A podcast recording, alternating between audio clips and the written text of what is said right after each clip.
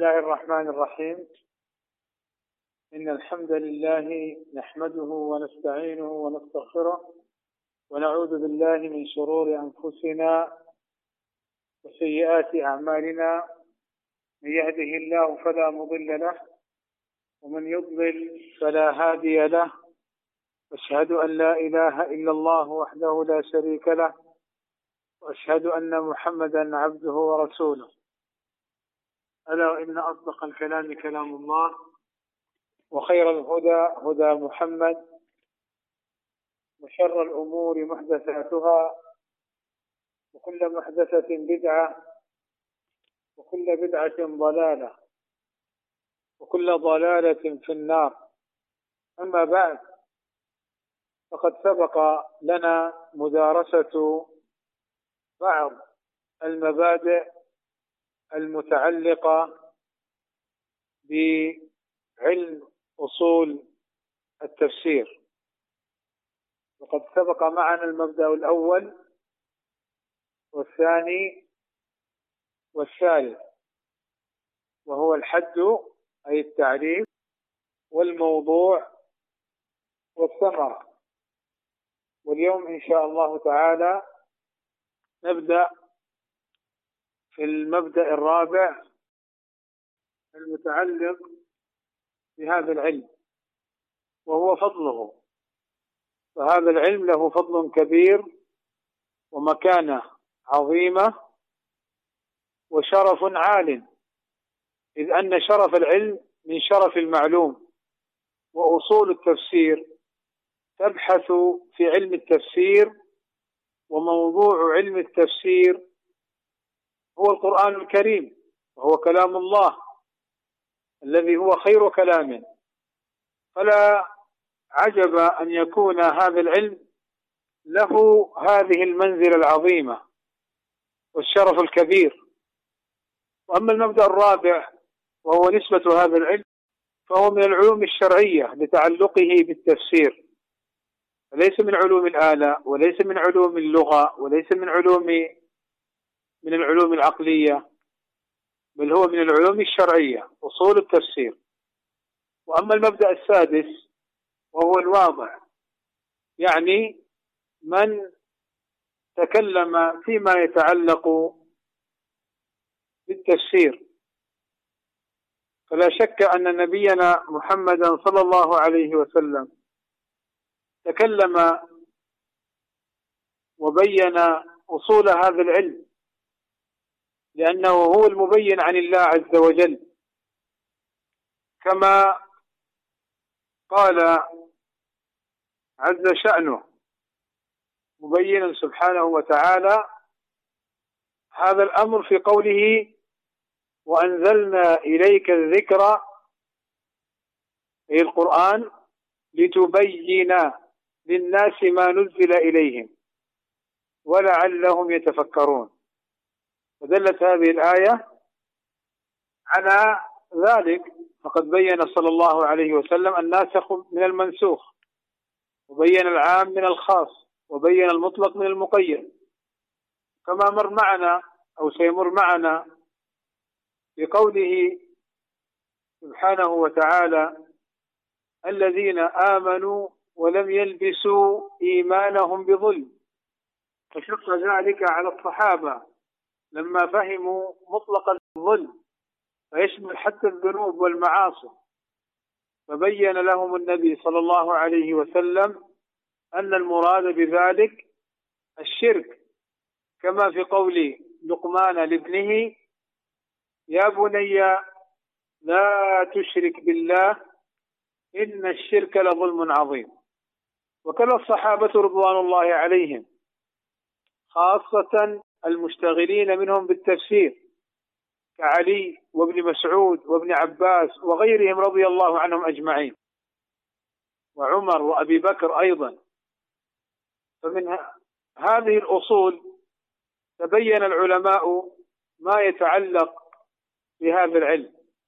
وابن جرير رحمه الله تعالى في مقدمة كتابه التفسير وكتابه مشهور بتفسير الطبري ولكن اسم الكتاب جامع البيان في تأويل القرآن ومشتهر باسم تفسير الطبري وكل صحيح. فابن جرير رحمه الله تعالى في مقدمة كتابه التفسير ذكر أصول وقواعد تتعلق به بأصول التفسير. وكذا في ثنايا وفي مواضع من تفسيره ذكر قواعد متعلقة بذلك. ولذلك توجد رسائل علمية آه، تستخرج ما في تفسير الطبري من قواعد وأصول متعلقة بالتفسير. ومعلوم أن ابن جرير الطبري رحمه الله تعالى آه، هو إمام المفسرين. وسيأتي أيضا إن شاء الله شيء مما يتعلق بهذا. وأما المبدأ السابع فهو الاسم يعني ما أسماء هذا العلم. هذا العلم يطلق عليه أصول التفسير وأيضا قواعد التفسير وأيضا أصول التأويل لأن التأويل بمعنى التفسير كما سيأتي وقواعد التأويل. ويطلق أيضا علم الأصول. فإذا قال المفسر مثلا وفي الأصول أي أصول التفسير. وأما المبدأ الثامن الاستمداد.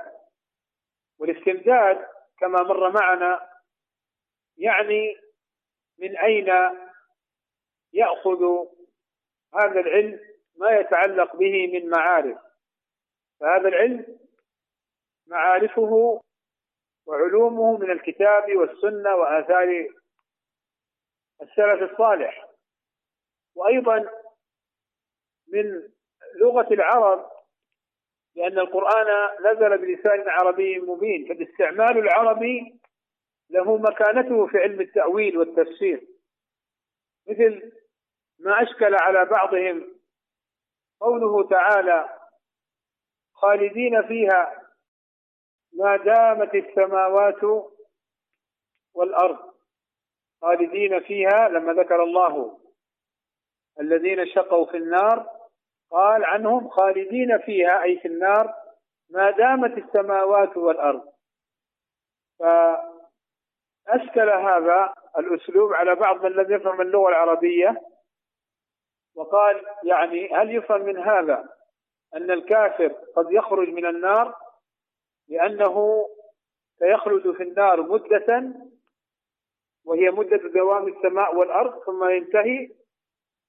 لا ولكن من الأسلوب العربي استعمال الخلود والتأبيد بهذا التركيب.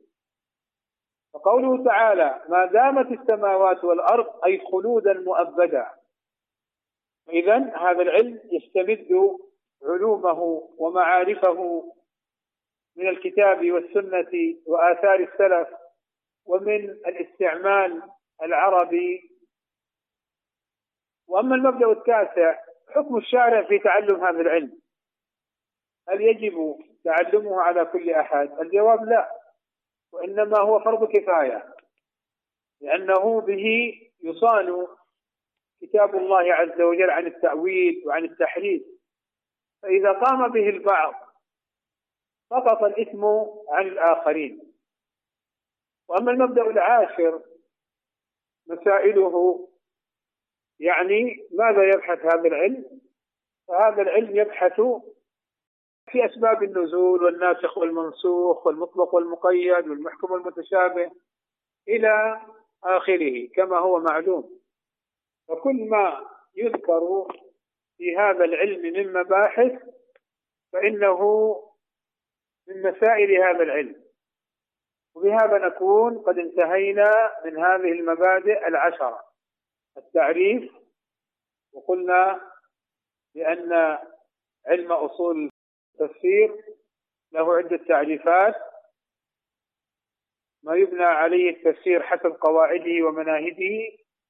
أو هو العلم الذي يتوصل به إلى الفهم الصحيح للقرآن ويكشف الطرق المحرفة أو الضالة في تفسيره.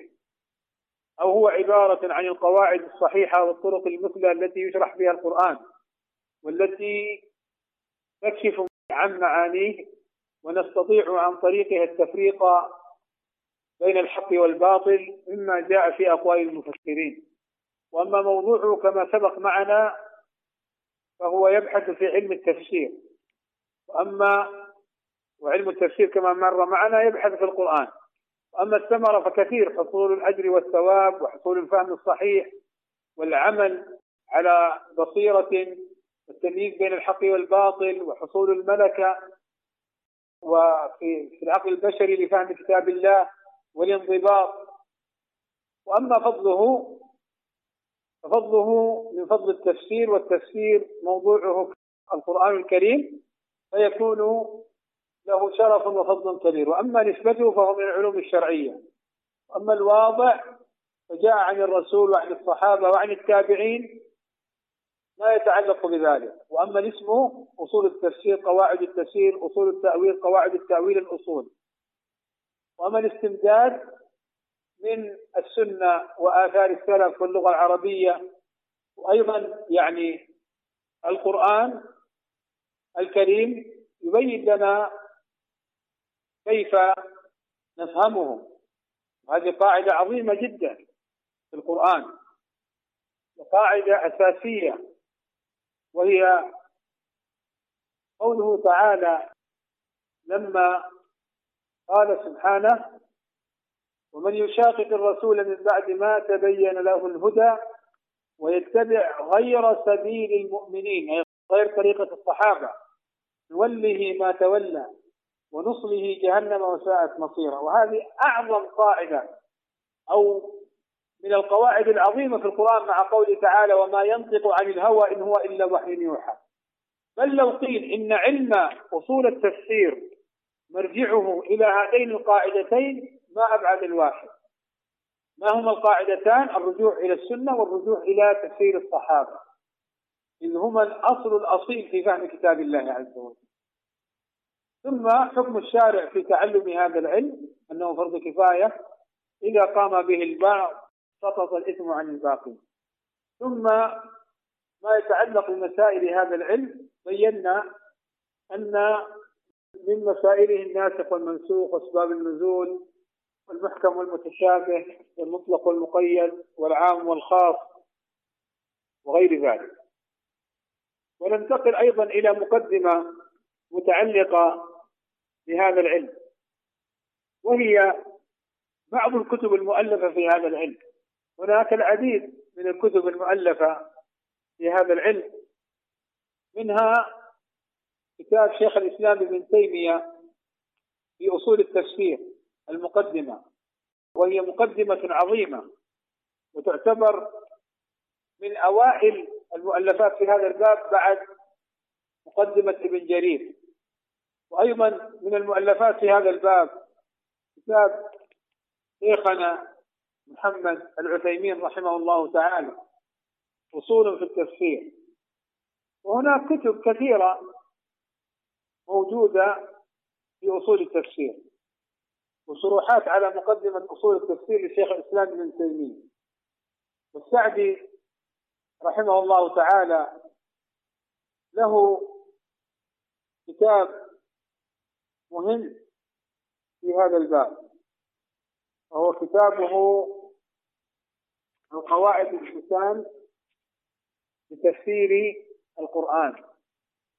ويعتبر السعدي رحمه الله تعالى في هذا العصر من المبرزين في علم التفسير.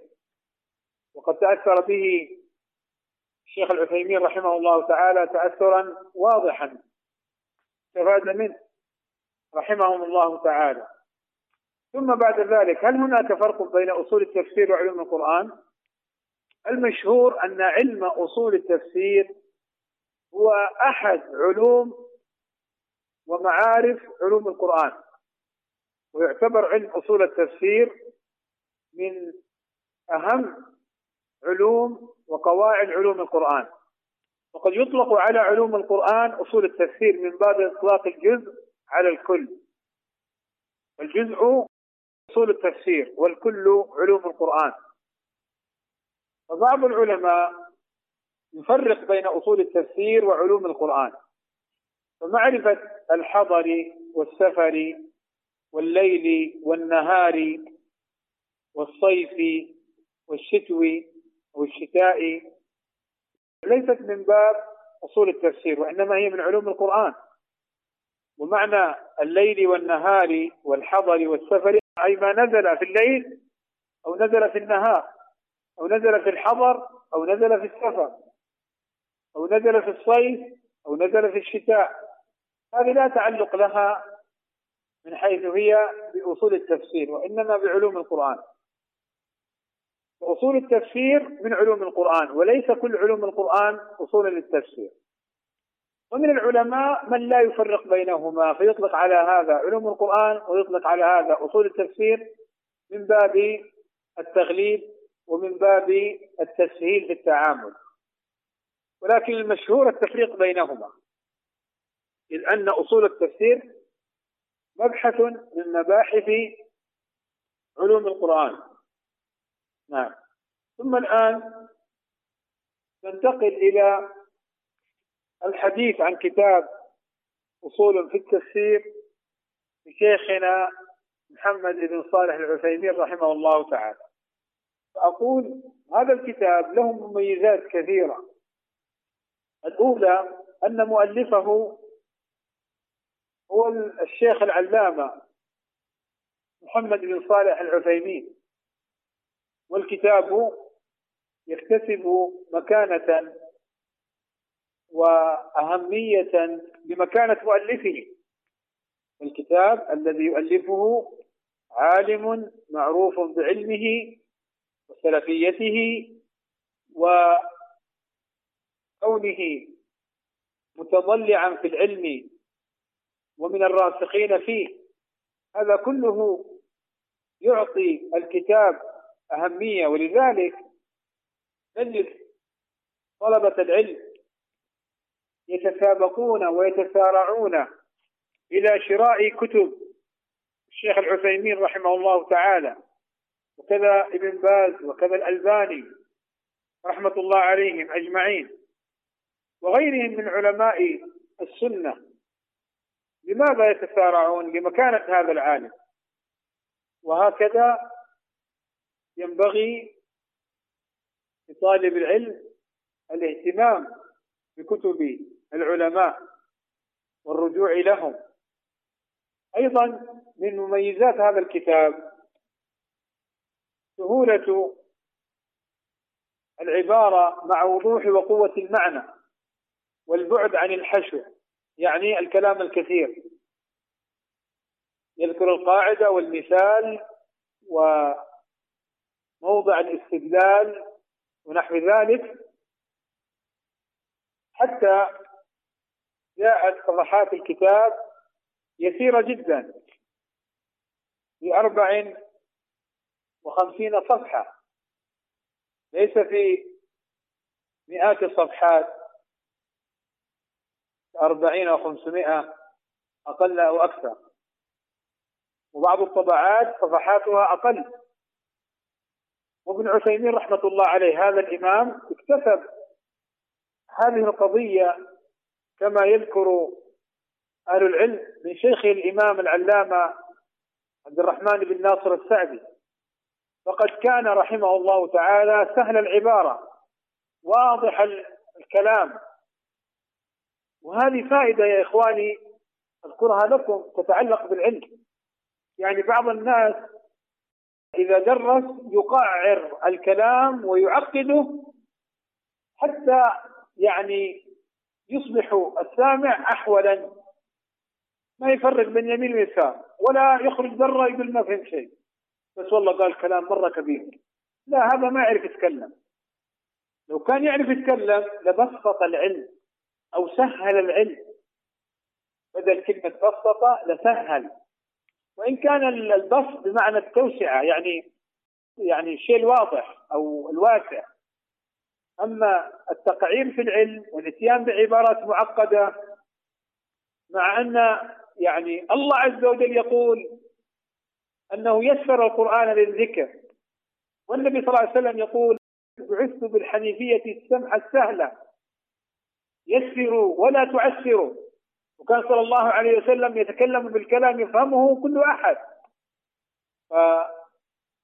فبعضهم يظن أن الكتاب الذي يؤلف بعبارة معقدة أن هذا كتاب قوي وأن الكتاب الذي يعني واضح العبارة أنه كتاب يعني ضعيف أو عادي وهذا خطأ. بل من التمكن في العلم سهولة العبارة. ومن يعني عدم فهم العلم أو أمور أخرى نفسية أو رغبة في الشهرة تقعير العبارة. ولذلك هذا الدين واضح. نهجه واضح. سبيله واضح. طريقته واضحة. لماذا تعقيد العبارة؟ ولذلك الشيخ العثيمين رحمة الله عليه في كل كتبه يتميز بهذه الميزة. وهو إمام وعالم كبير. ثالثا هذا الكتاب اشتمل على مهمات في أصول التفسير على قواعد مهمة. أيضا ممكن نضيف رابعا مما يتميز به هذا الكتاب أن الشيخ رحمه الله تعالى آه، كتبه تأليفا. يعني الشيخ كتبه كثير منها هي عبارة عن تفريغ الأشرطة. قد يراجعها. ولكن كما قال الشيخ نفسه رحمه الله تعالى في مقدمة الشرح الممتع على زاد المستقنع يعني أن الدرس الملقى ليس كالمكتوب. فالمكتوب وغيره أيضا قاله من العلماء فالمكتوب يحرر. إذا هذه قواعد محررة. بينما الإنسان أثناء الدرس يعني لا تكون إن كان هو يحرر لكن ليس كالتحرير الذي في الكتابة. وهذا الكتاب كما سيأتينا إن شاء الله شيخ كتبه ليدرس في المعاهد والجامعات فهو منهج دراسي. ثالثا هل على هذا الكتاب مؤاخذات؟ الجواب نعم هناك بعض المؤاخذات. من المؤاخذات على هذا الكتاب يعني الملاحظات.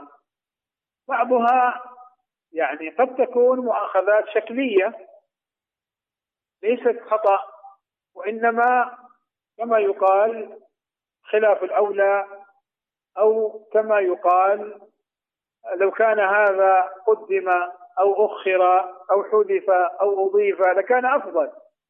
فأبى الله أن يتم كتابا إلا كتابا فمن المؤاخذات التي ذكرت على هذا الكتاب أنه ذكر بعض المعارف والعلوم المتعلقة بعلوم القرآن لا بأصول التفسير المكي والمدني وغيرها مما سيأتي التنبيه عليها.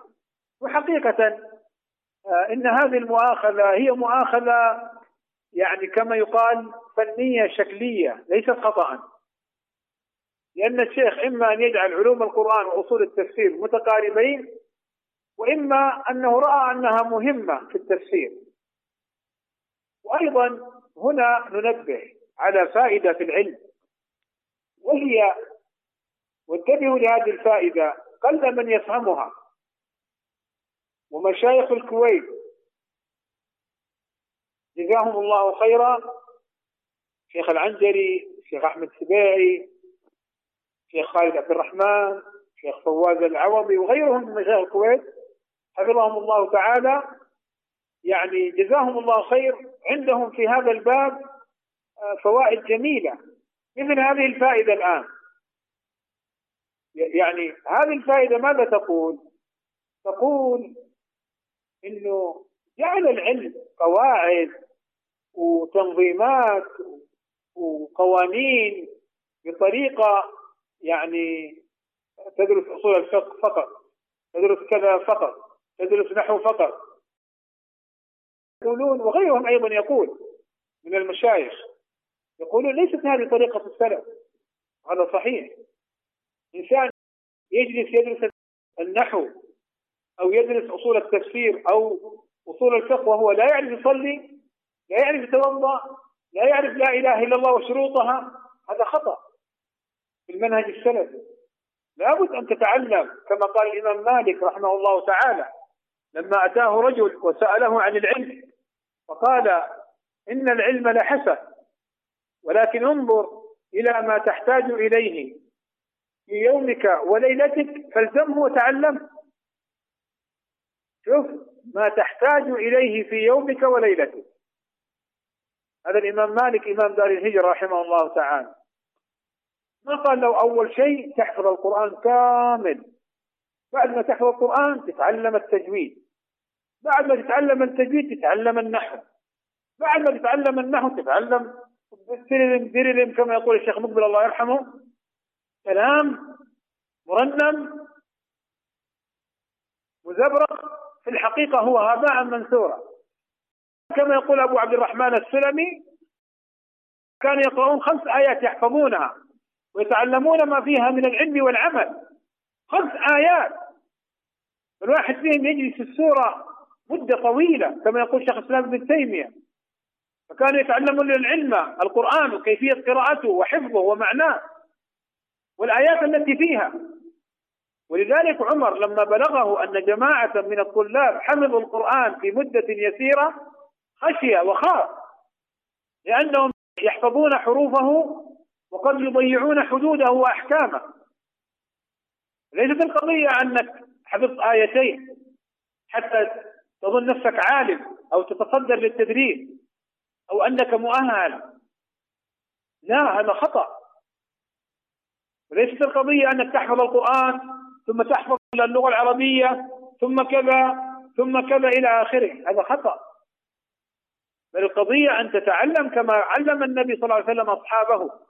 وكما علم أصحابه الناس فقد يكون في المجلس الواحد وفي الحديث الواحد يتضمن عدة معاني شيء في البيع شيء في الطعام شيء في آداب النوم والشراب مثلا شيء في العقيدة شيء في الحديث شيء في التفسير. في الحديث الواحد ما في قضية أنت تتكلم في الفقه فقط فقه تتكلم في النحو فقط نحو. قللوا يعني هذه العلوم حتى جعلوها وكأنها جافة. لا العلم لا يطلب لذاته. العلم لا يطلب لذاته. لا يطلب العلم يقال عالم ولا يطلب العلم يقال كثير المعلومات. إنما يطلب العلم التقرب به إلى الله عز وجل. والعلم قال الله قال رسوله قال الصحابة. وأصول العلم أن تتعلم التوحيد وتتعلم ما تحتاج إليه من الأركان الخمسة. صلاتك وطهارتك صومك وإن كان عندك المال الزكاة والحج إن أردت أن تحج ثم من قبل ذلك الشهادتين أو الشهادتان. أما تحفظ ألفية بن مالك وأنت مالك وأنت في في العقيدة وفي أصول المنهج السلفي مالك فدين له. ولذلك لا تستغرب من بعض الذين يحفظون المتون يحفظون القرآن مفلسين في المنهج ولا يعرفون شيء. ويأتون بكلام يضحك منه صغار طلاب العلم السلفيين. لأنه ما تأصل. يقول مجاهد والله لا أدري أي النعمتين أعظم. أن هداني الله للإسلام أم أنه جنبني هذه الأهواء والفتن. انظروا ما يحصل في فتنة الانقلابات والخليفة العربي والثوران على الحكام إلى آخره. دكاترة في الشريعة خطباء وبعضهم المفتي الأكبر وفي الحقيقة المفتي الأصغر. يفتي بجواز الخروج ويفتي بكذا ويفتي بكذا. بل بعضهم يحرم الحج إلى الحرم. من أين هذا؟ لأنه ما تعلم العلم على الطريقة السلفية الصحيحة. ولذلك هذا التنبيه مهم. وهذه الملاحظة أنا في نظري لا تعتبر ملاحظة على الشيخ بل تعتبر منقبة لأن الشيخ رأى أن هذا الأمر يحتاجه طالب العلم. أكرر بارك الله فيكم إلى مسألة ربما إن شاء الله سأتعرض لها فيما يأتي. وهي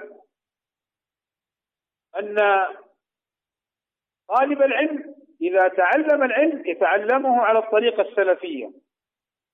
وإذا تعلمه على الطريقة السلفية لا مانع أن يفيد إخوانه فقط بما تعلم ولا يتصدر ولا يتجاوز ذلك. وهذا أمر يجب أن يتنبه له طلاب العلم. وقد رأينا للأسف الشديد أن بعض الإخوة وبعض من سأل في هذا الباب هل أفيد إخواني بما تعلمته؟ نعم أنت تفيد إخوانك بما تعلمته. هل هذا يعتبر تصدر؟ لا لا يعتبر تصدر إذا اقتصرت على بيان ما تعلمته دون أن تنتقل إلى قضية يعني أن تكون مدرسا وأن تكون لك دروس وأن تكون لك يعني كما يقال حلقات علم. فرق بين أن تنشئ حلقات علم تدرس فيها بعض الكتب الكبيرة مثل كتاب التوحيد وشرحه فتح المجيد أو العقيدة الواسطية بشرح الشيخ مثلا محمد خليل هراز أو تفسير السعدي أو غيره من الكتب الكبار. لا الآن تتلاعب. أنت سألت هل أفيد إخواني بما تعلمت؟ نعم تفيده من باب بلغوا عني ولو آية. وكما قال النبي صلى الله عليه وسلم ورب مبلغ علم لمن هو أفقه منه. وليس المراد أن يتصدر أمثال هؤلاء وينشئ حلقات ويطلب التدريس إلى إلى آخره. بعض الناس قد يستغل بعض الأجوبة أو الكلام العام ويجعله كيلا جرارا من الدروس ومن التصدر ثم يقول فلان أذن لي. لا ولو أذن لك فلان. إذا كنت لست أهلا لذلك لا يجوز لك. ما ينفعك عند الله عز وجل. جاء عن علي رضي الله عنه لما ذكر القضاة ثلاثة اثنان في النار وواحد في الجنة. أما الذي في الجنة فقاض علم وعمل بما علم. أما اللذان في النار فقاض علم وعمل بخلاف ما يعلم. وقاض لم يعلم وقضى بلا علم. فسأل رجل ما بال الذي لم يعلم دخل النار؟ يعني هو ما يعلم يعني أخطأ عن جهل ما أخطأ عن تعمد. فلماذا يكون في النار؟ يقول كان حقه إذ كان لا يعلم أن لا يتكلم. شوفوا كان حقه. إذ كان لا يعلم أن لا يتكلم. فأنا تعلمت أن صلاة الضحى ركعتين أو أربع أو ست أو ثمان. وهناك خلاف فيما هو أكثر. تعلمت هذا. فأتي لمن أراد أو لمن أريد أن أنفعهم. نقول يا أخي تعلمت أن هناك صلاة عن النبي صلى الله عليه وسلم مشروعة سنة يقال لها صلاة الضحى. تصلى ركعتين أو أربع هكذا. أنا بلغت العلم. لا تعال جيب كتاب مثلا الفقه ولا جيب لغة المتطوع وتعال أقرأ علي وأنا أشرح لك هو. أنا أعرف بعض أحكام صلاة التطوع فأنا أشرح لك. لا هنا يقال إذا لم تكن أهلا للعلم لا تتكلم. إذا لم تكن عندك القدرة العلمية الكافية في الكلام ما يجوز لك أن تتكلم وأن تتصدر ولا أن تنشئ حلقات حلقات يعني مدارسة. وكم رأينا من الفتن والمواقف السيئة سببها تصدر هؤلاء. سآتي على هذا الأمر إن شاء الله في نهاية هذه الكلمة. فإذا من باب المدارسة وتبادل المعلومات لا مانع. وأما التدريس والتبسيط والشرح وكأنه يعني متأهل لذلك هذا خطأ. فبلغوا لا يعني التدريس لا يعني إنك تشرح وإنك تبسط إلا إذا كنت مؤهلا. فأرجو من الجميع أن لا يفتح الباب على مصراعيه. أن لا يفتح الباب على مصراعيه. فمعنى بلغوا أحد أمرين. بلغ ما تعلمته على قدر ما تعلمته لا من باب التدريس والشرح. وبلغوا أيضا إن كنت مؤهلا للعلم هذه قضية أخرى فيها باب التعليم المعروف. ولكن مجرد أنك تعلمت الفائدة ثم بعد ذلك تأخذ كتابا تشرحه. ولو أذن لك بعض المشايخ إن كنت تعلم من نفسك أنك لست كذلك فما يجوز لك شرعا. ولا ينبغي لك أن أن تتشوق نفسك إلى هذا الأمر هذا دين ما هو لعبة. ومر معنا في شرح حديث ما ذئبان جائعان. مر معنا في شرح حديث ما ذئبان جائعان. وذكر منهما صلى الله عليه وسلم من يطلب الرياسة. من يطلب الرياسة. ما ذئبان جائعان أرسلا في غنم بأفسد لها من حرص المرء على المال والشرف لدينه. الشرف لدينه الرياسة. إنك تكون مدرس معلم الرياسة مو معنى إنك تكون حاكم بلدة. لا لا لا حتى التدريس. أما قال بعض العلماء نحن يعني في موضع لو علم بنا الملوك لقاتلونا عليه هذه رياسة. هذه من الرياسة. فعلى المرء بارك الله فيكم أن يحتاط لدينه. المؤهل هو الذي شهد له العلماء بتأهيله للتدريس. وهذا الشرط في هذا الزمن مهم لأن كثيرا من الناس يظنون أنفسهم أنهم مؤهلون. وسواء أذن له العلماء أو سمعوا بدروسه وسمعوا وقرأوا كتبه وشهدوا لهم العلم خلاص. أما كل أحد يأتينا هو عالم ويفتح حلقات تدريب ثم يحارب الناس الذين ينصحونه اترك هذا الأسلوب واترك هذا العمل واتق الله. ولا تتصدر قبل أن تتأهل لا شك أن هذه مصيبة. هذا دليل على أنه هذا دليل على أنه لم يستفد ولم يتأهل للعلم. أعيد مرة أخرى. انتبهوا يا إخواني.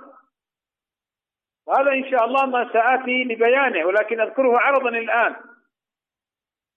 بعض طلبة العلم وبعض طالبات العلم للأسف الشديد إذا قيل لهم اتقوا الله لا تتصدروا لا تدرسوا حتى تتأهلوا غضبوا وأخذوا يحاربون الذين ينصحونهم ويسعون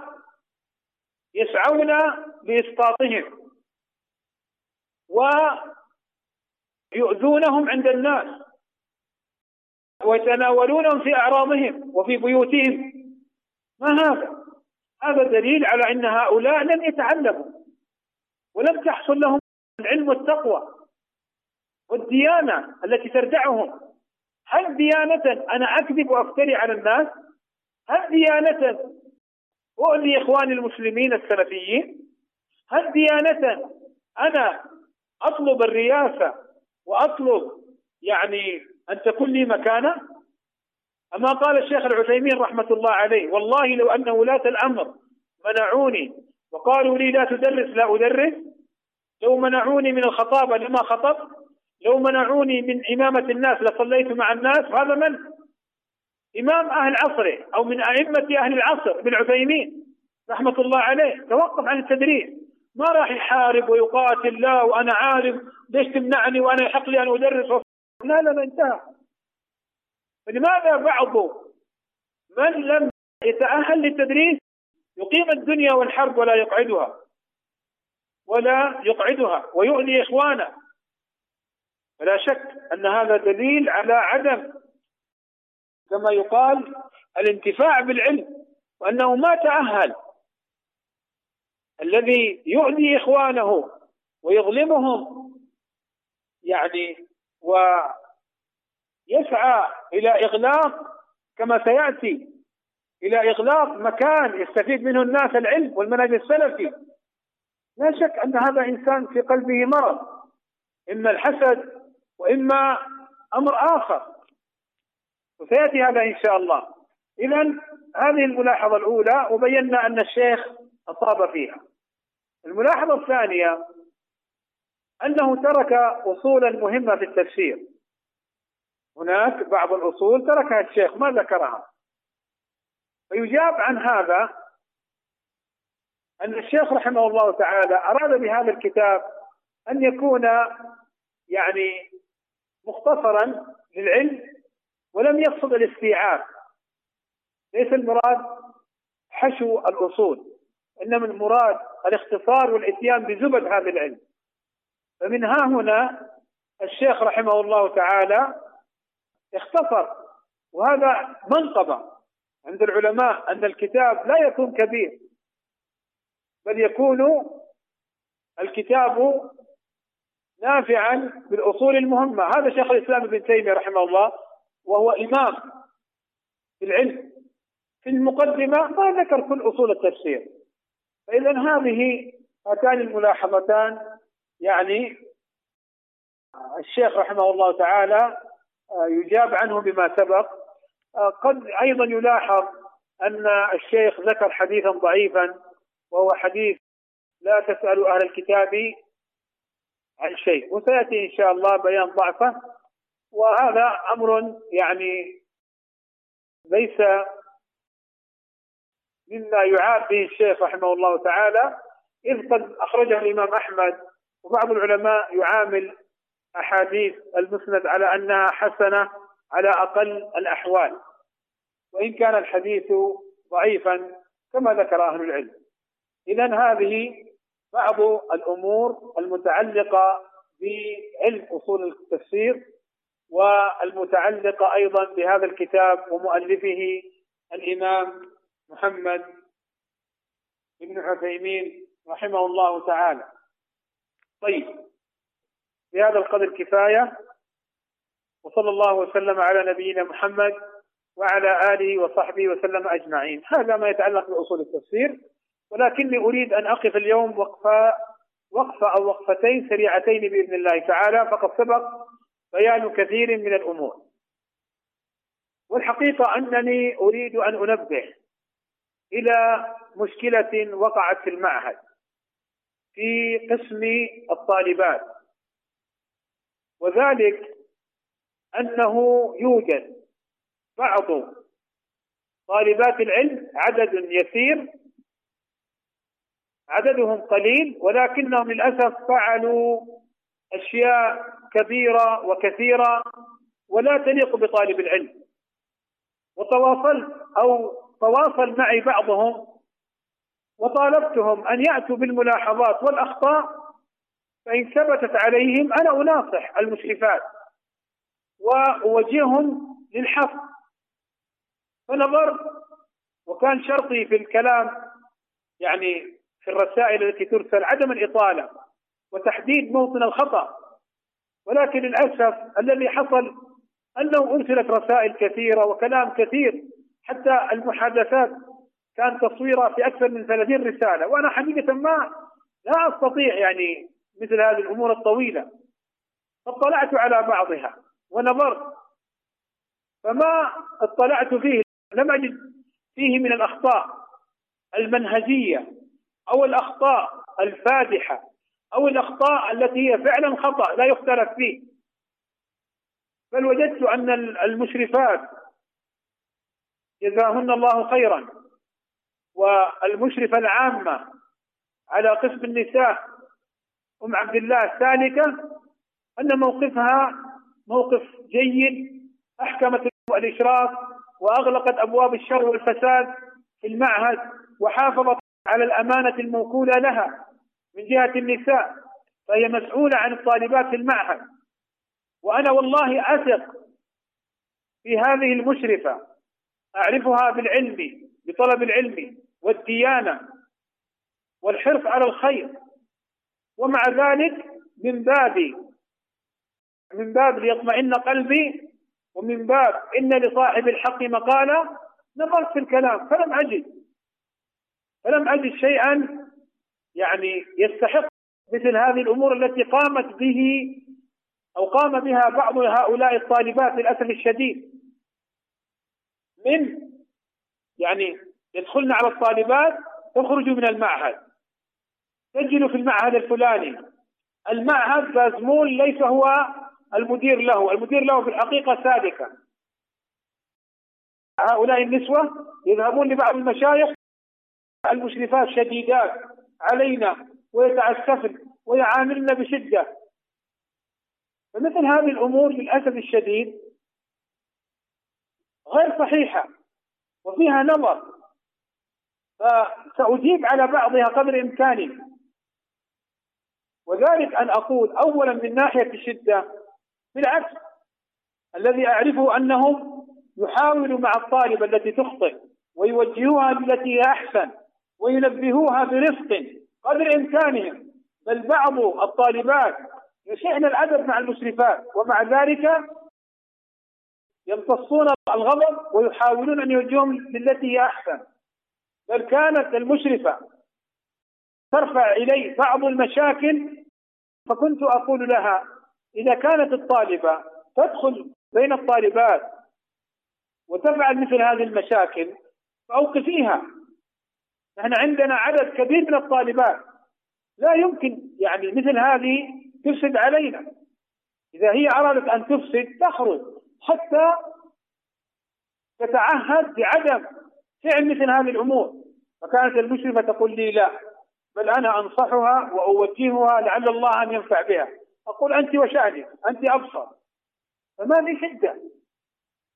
ثم أيضا قضية أن يدخلن على الطالبات ويطلبن منهن أن يخرجن من المعهد. حقيقة هذا شيء مؤسف. ليس من حقك يا أمة الله أن تدخلي إلى المعهد إلى طالبات المعهد وتقولي لهم اخرجن من المعهد. لماذا؟ لأن المعهد فيه دروس شرعية ومدارسات علمية وفوائد سلفية. الحمد لله الكثير والكثير والكثير من طالبات العلم وطلاب العلم استفادوا. دورات ومدارسات ومتون للحفظ واختبارات وجهد كبير مبذول على المنهج السلفي. نعم لو كان المعهد فيه شر وفساد ومخالفة للحق فلك أن تحذر منه علنا لا في الخفاء ومن تحت الطاولة. فهذا التصرف أعني التحذير من تحت الطاولة وفي الخفاء يدل على سريرة سيئة للأسف. ثم لماذا تطلبين ويطلبن من الطالبات مغادرة المعهد؟ هل في نفسهن شيء من المنهج السلفي الذي ينشر في المعهد؟ إذا كنت لا ترغبين أنت في المعهد فما أحد يلزمك بالتسجيل فيه. غادريه بإرادتك كما دخلتيه بإرادتك أما هذه التصرفات فلا يقبلها مسلم صاحب دين وورع وعلم. فكيف تصدر هذه التصرفات من طالبات علم؟ وبعضهن قد تكون متصدرة للتدريس. فهذه التصرفات تبدع على أن هؤلاء يحتاجن إلى تربية دينية خلقية وإلى أن يتعلمن الأدب قبل أن نتصرف مثل هذه التصرفات السيئة. للأسف. ومع ذلك فمن أراد من الطلاب أو الطالبات الخروج من المعهد ليس لنا أن نمنعه. وهم بفضل الله أعني الطلاب والطالبات. بفضل الله ثم بفضل الجهود المبذولة من المشرفين والمشرفات وما يجدونه من فوائد وتعاملات متميزة مستمرون في المعهد ولا يريدون الخروج منه. بل باب التسجيل في المعهد عندما يقف تأتي المطالبات بفتحه للتسجيل فيه. حتى كما يعلم المشرفون والمشرفات وأعلم أنا أيضا بعض إخواننا من أصحاب المعاهد ودور العلم يأتون إلى المشرفين والمشرفات أنتم ماذا تصنعون مع الطلاب والطالبات؟ كيف تفعلون في كذا؟ يريدون أن يستفيدوا من خبراتنا ومن ما عندنا في المعهد. لماذا لماذا تريدين أن من الطالبات أن يخرجن من المعهد؟ أما تتقين الله؟ أما تراقبين الله عز وجل؟ لو طالبة خرجت من المعهد وراحت يمين وشمال أو ذهبت لك أنت التي لا تحسنين التصرف ولا تتقين الله ماذا ستكون حالتها؟ لماذا يا أمة الله مثل هذه الأمور؟ لماذا تذهبون إلى المشايخ وتقولون وتكذبون عندهم؟ وتفترون عندهم حتى قال بعض المشايخ وهو لا يعلم شيئا عن عن أمور المعهد. حلوا مشاكلكم عندكم. لماذا مثل هذا التصرف؟ ومثل هذه الفتن والقلاقل. في معهد يضم آلاف الطلاب من مناطق مختلفة. في معهد يربى فيه الطلاب والطالبات على المنهج السلفي وعلى التحذير من المخالفين وعلى السمع والطاعة لولاة الأمر وعلى الخير. ماذا تريدون؟ للأسف أنا أقول إن من صدرت منها هذه الأفعال لا تستحق أن تصاحب وأن تماشى بل تستحق أن تطالب بالتوبة وتحسين خلقها والابتعاد عنها. حتى تتوب من هذه الأمور. فهي سيئة. والله الذي لا إله إلا هو. ليس الكلام لأنه فلان أو فلان. يعني مع هذه أو كذا. لا والله. وإنما أقول هذا الكلام والله يشهد ديانة. تصرفات سوقية تصرفات لا تليق بسلفي سبحان الله. مثل هؤلاء الذين في المدينة. الشرذمة الذين يفسدون في الأرض ولا يصلحون. تستغرب حتى تستيقن أن هؤلاء يعني الذين في المدينة عصابة مرتبطة بعصابة خارج المملكة. تريد أن تفسد المنهج السلفي. تضرب ولاة الأمر والسمع والطاعة. فهم درع لهؤلاء المفسدين. وأما قول تلك المرأة أسأل الله أن يهديها الحق وأن يصرف عنا شرها. لأن المشرفة السالكة هي التي تدير المعهد وأن أحمد بازمول مجرد صورة لا يعلم بشيء فلا شك أن هذا قول باطل عاطل. قد رددته وفندته في عدة مجالس وكررت الكلام فيه والآن أعيده وأقول. فلا أدري. وهل سمعت تلك الطالبات كلامي أم لا؟ وإذا سمعته هل فهمته؟ فإن كان أحدهما. أي سمعته أو لم تسمعه أو كلاهما سمعته ولم تفهمه فالآن أقول لك لكم أو لكن بكل صراحة لأن هذا الكلام غير صحيح وأني أنا المشرف على هذا المعهد. علما وأكرر بأن المشرفة الفاضلة السالكة وأخواتها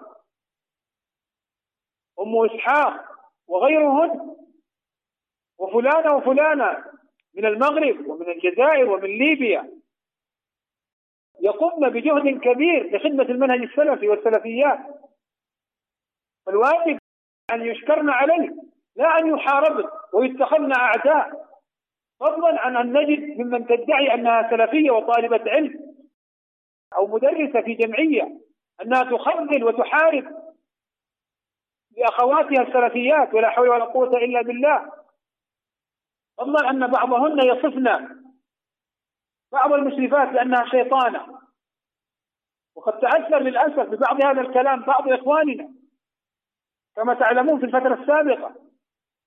وأما تجريد مجموعة من الطالبات لمحاربة المشرفات فهذا ما لنا معه إلا الصبر والدعاء لهن بالهداية إن كنا سلفيات. أو أن يصرف الله عنا كيدهم ومكرهم إن كنا غير ذلك أي غير سلفيات. فالمعهد قائم على السنة والمنهج السلفي وصدق ورقة بن نوفل في عداء أهل الباطل لأهل الحق. لم يأتي رجل قط بمثل ما جئت به إلا عودي. وأيضا صدق الإمام ابن القيم الجوزية رحمه الله تعالى حين ذكر في كتابه بدائع الفوائد. تقول عن بعض المشرفات الصالحات المصلحات شيطانا وبعض المصلحات وبعض المشرفات. الصالحات المصلحات أنها شديدة وكأنها وكأن اسمعي يقول ابن القيم الحاسد تعينه الشياطين بلا استدعاء للشيطان لأن الحاسد شبيه بإبليس وهو في الحقيقة من أتباعه لأنه يطلب ما يحبه الشيطان من فساد الناس وزوال نعم الله عنهم كما أن إبليس حسد آدم بشرفه وفضله وأبى أن يسجد له حسدا فالحاسد من جند إبليس انتهى. كلام واضح جدا. فهؤلاء الطالبات إما أن يكون من باب الحسد وإما أن يكن أتباعا لأناس من أصحاب المنهج هذا المفسد في المدينة الذين أفسدوا أو حاولوا أن يفسدوا الدعوة السلفية ولكن يأبى الله عز وجل أن يتسلط هؤلاء على الدعوة السلفية. ولي وقفة إن شاء الله مع بعضهم في نهاية الكلمة إن سمح الوقت بإذن الله تعالى. وأيضا أذكر هؤلاء الطالبات أذكرهم بالله عز وجل. فإن الذين يحاربون أهل الحق يتظاهرون أنهم عندهم غيرة على الطالبات وعلى المنهج السلفي وأن المشرفات قاسيات على الطالبات وأنه يا مشايخ ادركوا السلفيات فإن هؤلاء ينفرن السلفيات عن المنهج السلفي حتى الواحدة وكأنها ترتد هكذا كذبا وزورا. حتى بعض الطالبات يعني تأتي وتقول يعني بعض هؤلاء تأتي للطالبات في المعهد تقول يعني ترى المشايخ يتكلمون في المعهد وفي المشرفات وسيحذرون منكم مثل الشيخ الفلاني والشيخ الفلاني. وتواصلت أنا جاءني خبر عن بعض المشايخ ولا أريد ذكر الاسم لأني لا أريد أن أفضح. أنا مستعد أن أذكر أسماء هؤلاء الطالبات لكن ليس المراد الفضيحة المراد النصيحة وكف شر هؤلاء. فقيل لي أن الشيخ الفلاني سيحذر من المشرفات. فذهبت لبعض الإخوة الذين لهم اتصال بهذا الشيخ. فقلت يا فلان من الشيخ الفلاني؟ هل قال كذا وكذا؟ فإن قال كذا وكذا قل له يسلم عليك أحمد بازمون ويقول لك احذر من هؤلاء الطالبات المشغبات فإن المشرفات سلفيات طيبات وما أعلم عنهم إلا خيرا.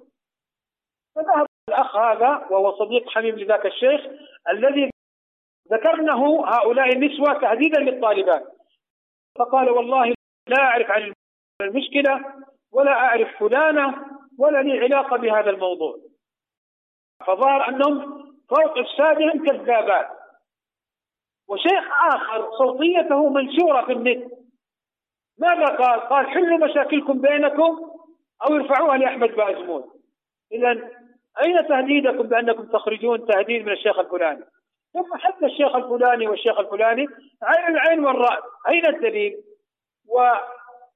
وأعجبني جواب الشيخ الأول الذي قال أنا لا أعلم بهذا الموضوع وقال قل لأخينا أحمد بازمول لست متسرعا لو جاءني كلام أحذر منهن مباشرة سأتواصل مع أحمد بازمول معه وأشوف ما ما الخبر. وهو يتصرف بما يراه حسنا إلا إن كان هناك خطأ واضح جلي فهذا أمر آخر. فهكذا هو التصرف السليم. نحن لا ندعي أن المشرفات معصومات ولكن لا نفتح الباب لأهل السوء وأهل الشر وأهل الإفساد أن يتهجمن على المشرفات الذين يبذلن أوقاتهن. وقد يحصل في ذلك نوع تقصير مع أزواجهن وأولادهن وأنفسهن.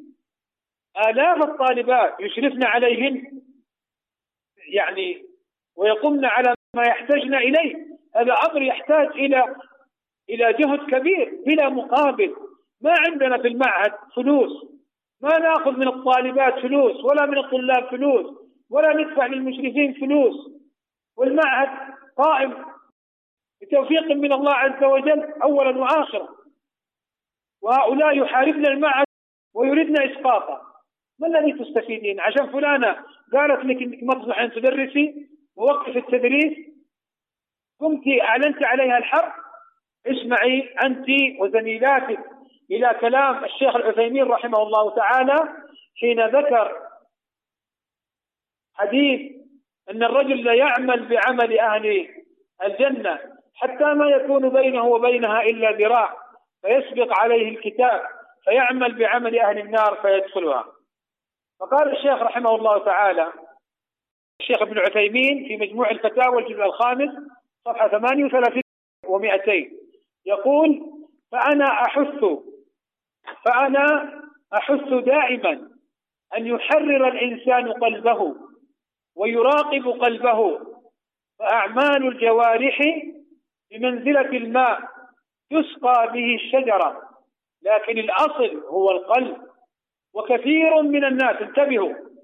وكثير من الناس يحرص أن لا يخطئ في العمل الظاهر وقلبه مليء بالحقد على المسلمين وعلمائهم وعلى أهل الخير. وهذا يختم له بسوء بسوء الخاتمة والعياذ بالله.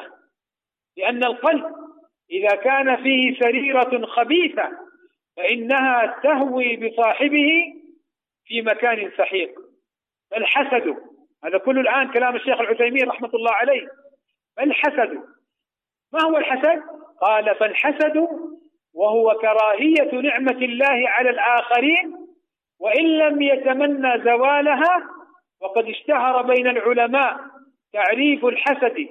بأنه تمني زوال نعمة الله على الغير ولكن المعنى الدقيق للحسد هو كراهية نعمة الله على غيره سواء تمنى زوالها أو لم يتمن وهذا الحسد موجود في كثير من الناس وهو من خصال اليهود كما هو من خصال إبليس لعنه الله.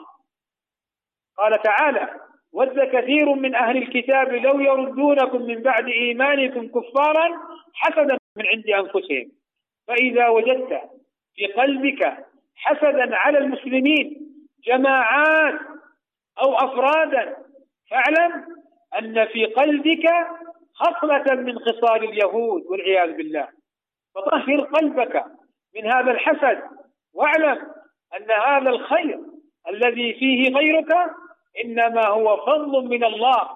فلا تعترض على فضل الله ولا تكره تقدير الله.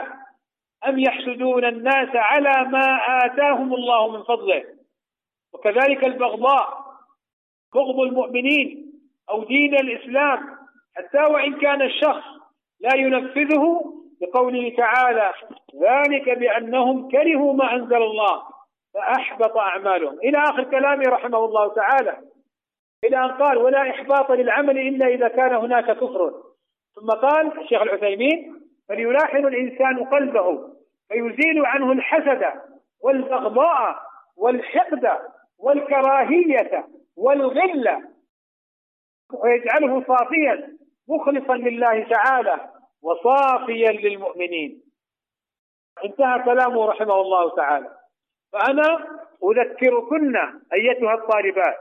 بالله أن تتركن هذه الأمور وأن تبتعدن عن المعهد وعن المشرفات أن تبتعدن عن أذى المشرفات وعن أذى الطالبات. وأرض الله واسعة. اذهبن إلى حيث شئتن وسجلن حيث أردتن من المعاهد السلفية. ولكن لا تؤذي نفسك يا أمة الله. ومن معك بهذه الأساليب المعوجة وبالظلم فإن الظلم ظلمات يوم القيامة. تقين الله في أنفسكم العلم كما قال السلف كانوا يتعلمون العلم والعمل العلم يؤدب. يقول بعض السلف سفيان أو غيره طلبنا العلم لغير الله فأبى أن يكون إلا لله. ما ينفع. معناه أنت ما تعلمتي. وإن درستي في بعض الجمعيات. أنت ما استفدت من علم. وإن أذن لك أو ولزوجك بعض المشايخ. أنتن لستن أهلا لذلك. الذي يخالف الطريقة السلفية ويسلك هذه الطرق المعوجة لا شك أنه ليس أهلا لذلك. ولا حتى للمدارسة والمذاكرة. ماذا يربي؟ يربي السوء وللأسف مع كل ما يبذله المشرفات من جهد لنصرة المنهج السلفي هناك من يحاربنهن خصوصا المشرفة سالكة كل سنة بل كل شهر بل كل أسبوع يطلع لها واحد أو واحدة ويعلن الحرب عليها. وكأن هؤلاء كلهم جنود لشخص واحد لمحاربة هذه المرأة. الفاضلة التي تبذل وبذلت جهدا كبيرا أسأل الله عز وجل أن يجعله في موازين أعمالها. والله ما أقول إلا بما شهدت من حرصها على المنهج السلفي وحرصها على الدعوة السلفية. وكلنا نخطئ فلماذا الحرب عليها؟ وكلنا قد نقصر. فلماذا تخصيصها؟ وهي قد بذلت أشياء كثيرة والخطأ يرد ولكن بالدليل أثبت لي الخطأ وأثبتي لي الخطأ حتى أنا أرده. أما مجرد شديدات ويفعلن ويفعلن ويطعن في المشايخ يعني للأسف حتى وجدت أنه بعض الأخطاء التي تلاحظ عليهم ليست أخطاء بل منقبة بل منقبة. على سبيل المثال وبه أختم الكلام لأني كنت ذكرته وقلت سأتعرض له. لما ذكرت أثناء الدرس أن هناك ملاحظات على كتاب الشيخ العثيمين. هل يعني ذكر الملاحظات أني أطعن في الشيخ العثيمين؟ لا هذا لا يقوله طالب علم ولا يقوله مسلم عاقل يعقل ما يقول. لأننا نعلم أن العلماء يصيبون وقد يخطئون. فإذا ظهر الخطأ وبين الخطأ فلا يعني أن هذا طعن في العالم. وبعضهم يطعن في المشرفات لأنها قد تخطئ العالم الفلاني في بعض أقواله في الدليل في الدليل وبالحجة فتقول مثلا الشيخ الفلاني وقع في كذا وهذا خطأ والصواب كذا. طيب نطعن في الشيخ الفلاني؟ لا ما طعنت. بل هذه منقبة لأنها ما تقدس الشيخ وهذا دليل على أنك أنت أيتها المحاربة لم تحسن العلم لم تحسني أصول العلم السلفية فكيف تكوني مدرسة أو تكوني متصدرة للتدريس؟ أو أن تأتي لمسألة فيها قولان قول يرى كذا وقول يرى كذا والقول الذي رأته المشرفة بالدليل فتقول لا أنت في هذا القول خالفت العلماء.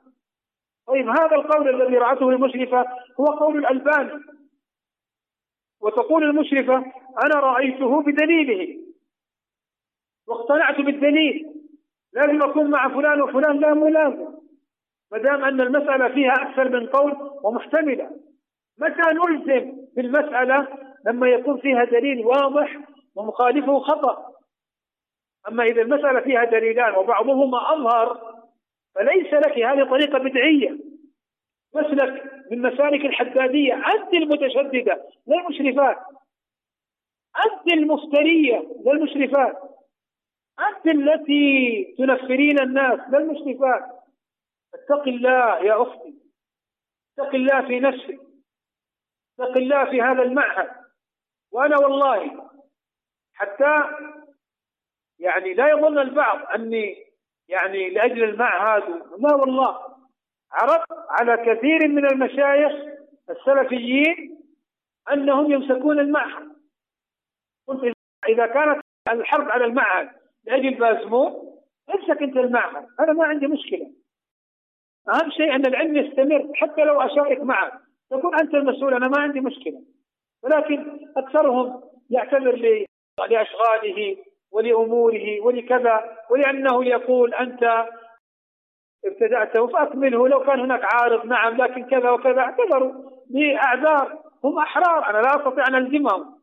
لكن حتى يعلم هؤلاء وغيرهم أن القضية ليست القضية يعني معها لأجل بازمول وإثبات بازمول لا والله.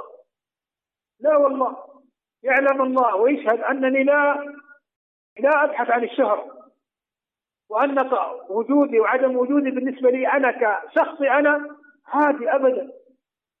لكن الحرب على الحق وأهله والله لا نرضاها ولا نقبلها. والله لو ثبت شيء على المشرفات أو المشرفين أنا أول من أقف في وجوههم ووجوههن يعني ما أدري. سبحان الله. يعني أحيانا والله أستعجل وأستغرب كيف يعني يستصدر مثل هذه الأفعال السوقية من بعض الناس حرب وإيذاء وكذب وافتراء على الناس؟ مثل ذاك المفتري قبحه الله الذي يقول ولا مانع من ذكرها لأنه أمر مضحك من وجه ومحزن من وجه وفاضح من وجه.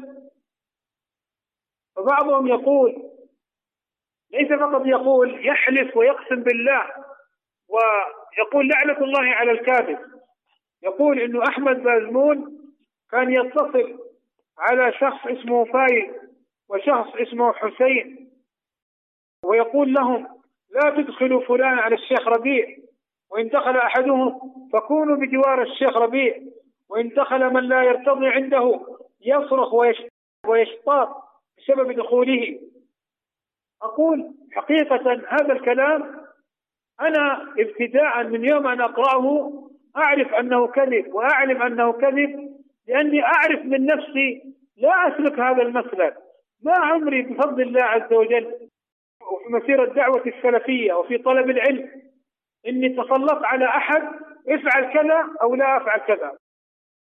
بل والله حتى حتى طلابي في الجامعة حتى طلابي في الجامعة يعني ما أطلب منهم افعلوا كذا أو افعلوا كذا أو جيب لي موية أو كذا. أستحي والله أستحي. مع أني دكتور وأستطيع أني أفعل جيب يا كذا افعل. احضر لي ماء خذ هذه النقود مثلا. لكن والله أستحي. وإن فعلتها في تعب شديد أعتذر له. إذا كنت متعبا صحيا لا أستطيع أن أذهب إلى مكان شراء الماء يكون بعيد قليل في مبنى آخر. والله هم طلابي فلا أعلم من حالي أصلا أنني أتسلط على أحد وأتصل بالأخ فايز والأخ حسين. والعجيب ليس هنا. العجيب ليس هنا. العجيب أنني قلت في نفسي طيب خلي ما دام هذا الرجل يقول لعنة الله على الكاذب وهو إلى آخره. خلينا كما يقال آه، نوصل الكذاب لباب بيته. خلينا نشوف الكلام. واتصلت اليوم والله بالأخ فايز جزاه الله خيرا. فسألته وفايز مدرس في التعليم والآن يحضر الماجستير ورجل محترم معروف. فقلت له يا أخ فايز وقد أرسلت له الكلام هذا. ما رأيك في هذا الكلام؟ ضحك وتبسم. وقال والله يا شيخ أحمد يعني أنا ما أعرف عنك هذا ولا عمر صدر منك هذا ولم نكن نحن بوابين عند الشيخ ربيع. ثم اتصلت أيضا بالشيخ حسين حسين الأثيوبي وهو إمام المسجد الذي فيه الشيخ ربيع كان يصلي. فقلت له يا حسين يا شيخ حسين وهو أيضا حاصل على الماجستير وهو طالب علم قوي وكان الشيخ ربيع يعني لما كان في مكة يحبه ويعني يقدره. أخونا الشيخ حسين الأثيوبي. فقلت له يا حسين يا شيخ حسين ما رأيك هذا الكلام وقد أرسلت له الكلام؟ فتبسم قال هذا كذب. وأنا الآن أقول لكم هذا كذب له قرون وأنا أظن أن هذا الكاتب أحول في عقله لا في عينه. أحول في تفكيره. لماذا؟ نعم كان هناك بواب عند الشيخ ربيع والسلفيون أغلبهم وأكثرهم يعرفونه. هو الذي كان يمنع من دخول بعض السلفيين عند الشيخ ربيع وهو الذي كان يدخل بعض المفسدين عند الشيخ ربيع بل حتى كان يدخل بعض الحدادية عند الشيخ ربيع. بل مرة أدخل إبراهيم بن رجب الشمري عند الشيخ ربيع هذا الحدادي الذي يكفر الألباني. وقال يا شيخ ربيع يا الشيخ إبراهيم يسلم عليك والشيخ ربيع يعني لف وجهه عنه ما رضي يسلم عليه. وقال رأيت فيه في وجهه ظلمة. هذاك الشخص هو الذي كان يمنع. فأقول هذا كلم له قرون من وجوه. أما الوجه الأول فأنا من طبعي وعادتي إني ما أفعل هذه الأمور. أما الوجه الثاني فالأخ سايد والأخ حسين ليسا بوابين عند الشيخ ربيع. وأما الوجه الثالث فأنا لم أكن في يوم من الأيام وصيا عند الشيخ ربيع هذا يدخل أو لا يدخل. إلا إذا كان الشيخ ربيع قال لا أريد أن أستقبل أحدا مع أنه لا أعرف من طبع الشيخ ربيع هذا الأمر. أنه من أتاه يرده. إلا في أندر النوادر كما فعل ما يحيى الحجوري لما لم يرد أن يستقبله. في آخر مرة جاءه فيها. ليست من عادة الشيخ ربيع من حيث هو أن يجعل أحد بوابا عليه لكن هم الذين يجعلون أنفسهم بوابين على الشيخ ربيع وعلى غيره من المشايخ أن هؤلاء يدخلون أو لا يدخلون. حتى كان الشيخ ربيع يقول لبعض المشايخ وقد أتاه من بلاد بعيدة لما كان في مكة فيلقاه الشيخ ربيع يعني وهو خارج من بيته للصلاة لما كان في مكة فيقول فيسلم على الشيخ ربيع فيقول له مرحبا إن شاء الله إذا صلينا تعال بعد الصلاة أريدك. فيأتي هذا الشيخ الذي جاء من مكان بعيد إلى الشيخ ربيع فيلقاه فلان بواب الشيخ هذا الذي يعرفه هذا المتكلم الأحمق جيدا. فيأتي يقول له لا الشيخ متعب وانصرف. يقول الشيخ قال لي أطلع. فيخاصمه. أما سمعت الكلام الشيخ متعب. ترى هذا الذي يريد أن يدخل عند الشيخ شيخ مو طالب علم. فيصرخ عليه. ثم هذا البواب يأتي بامثال هؤلاء الحدادية ويدخلهم عند الشيخ ربيع ويأتي هذا الحداد بالتغريدة الساعة 10 في الليل. دخلت على الشيخ ربيع. وقلت له كذا وقال لي كذا. هذا البواب. فسألوه عن علاقته بهم. المهم ثم الشيخ مرة أخرى في اليوم الآخر يلقى ذاك الشيخ الشيخ ربيع يلقى الشيخ الآخر. فيقول له يا فلان لماذا لم تدخل بالأمس لماذا لم تأتني؟ فيقول يا شيخ يا شيخ ما يحسن يتكلم. يعني ما يقول له فلان الفلاني هو الذي منعني. يمكن تجنبا للفتنة وتجنبا للكلام وأيضا شيخ متعدد. لكن هؤلاء يعني يحتاجون صرع بالنعال. فإذا كان هذا المتكلم الأحول يقول هذا الكلام يقول والله الذي لا إله غيره ولا رب سواه ولعنة الله على الكاذب أحمد بازمول فعل كذا وكذا. والله تستعجب تستعجب من هذا الكذب الذي له قرون. نسأل الله عز وجل أن يهديهم للحق. وإلا فإن لم يريدوا الحق وأصروا على باطلهم فأسأل الله أن يصرفهم بما شاء عنا وعن السلفيين. وناس أعوذ بالله أين دينهم؟ أين أمانتهم؟ يا أخي عوام الناس والله لا يقعون في مثل هذا الأمر. لكن حسبنا الله ونعم الوكيل وأكتفي بهذا القدر. أشكركم على حسن استماعكم وإصغائكم وصبركم في ما يتعلق بالكلام. في مثل هذه الأمور ووالله ما دخلتها أو تعرضت لها إلا بعد يعني ضغوطات كثيرة وصبر كبير. أولا حاولت أن أصلح الأمر مع هؤلاء حاولت كذا فأيست صبرت حتى بعض المشرفات. قلنا والله نحن نتعرض لأذية وما عندنا وقت في مثل هذه الأمور وتركوا المعهد. يعني إيش هذا؟ فنسأل الله أن يهدي هؤلاء الطالبات.